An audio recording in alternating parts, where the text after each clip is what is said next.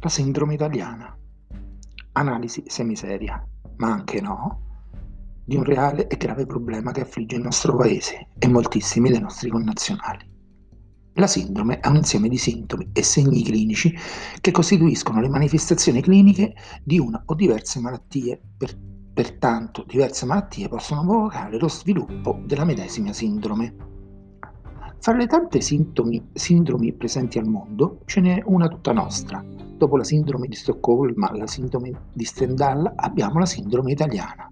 La sindrome italiana colpisce indistintamente uomini e donne, giovani e vecchi, ricchi e poveri, analfabeti e acculturati. Uno dei sintomi clinici più evidenti è l'adorazione e la devozione per personaggi di dubbia morale e da comportamenti inopportuni, inappropriati e il più delle volte anche illeciti. Capita così che ad esempio chi ne ha affetto nutre una sorta di ammirazione nei confronti di soggetti che ad esempio truffano il fischio, che eludono l'erario, che non rispettano le regole, ma che al tempo stesso sono quelli che ne vorrebbero di più rigide.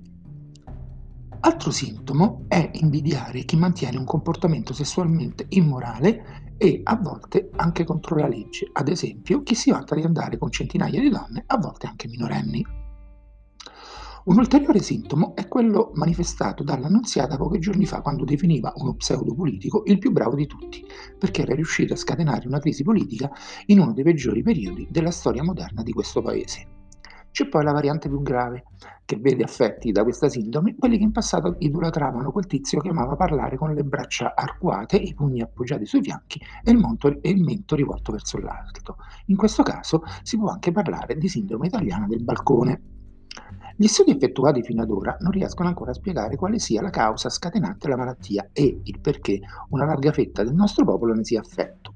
Alcuni studiosi affermano che potrebbe trattarsi di una sorta di desiderio emulativo collettivo nei confronti di chi ha il coraggio di compiere azioni deplorevoli. Il soggetto affetto da questa sindrome, pur avendo la voglia di commettere tali gesti, non ne ha il coraggio e prema chi invece riesce nell'impresa praticamente quello che per le conseguenze socioculturali derivanti da vari fattori non si riesce o si è in possibilità di accompiere, seppur criticandolo in pubblico, nell'io più intimo si ha il desiderio irrefrenabile di compiere. Un ulteriore sintomo della sindrome italiana è riconoscibile anche dal fatto che i soggetti affetti da, questo, da tale disturbo cercano in ogni modo di sminuire gli atteggiamenti poco edificanti dei loro idoli e allo stesso tempo amplificare quello di altri a titolo puramente esemplificativo, paragonare un furto a una mancata donazione, oppure l'aver fatto un lavoro umile al non aver mai voluto, mai volutamente lavorare, sbagliare un congiuntivo con santificare un paese guerrafondaio. Capita così di ascoltare affermazioni del tipo vogliamo qualcuno capace e poco importa se sia un ladro, per cui, secondo questo ragionamento, alcuni affiderebbero il proprio futuro a un ladro. Interessante, no? O magari, chi se ne frega se va con le minorenni, quello riguarda la vita privata. Interessante anche questo, no? Insomma, la sindrome italiana è l'unica spiegazione possibile del fatto che la maggior parte delle persone di successo in questo paese siano dei poco di buono.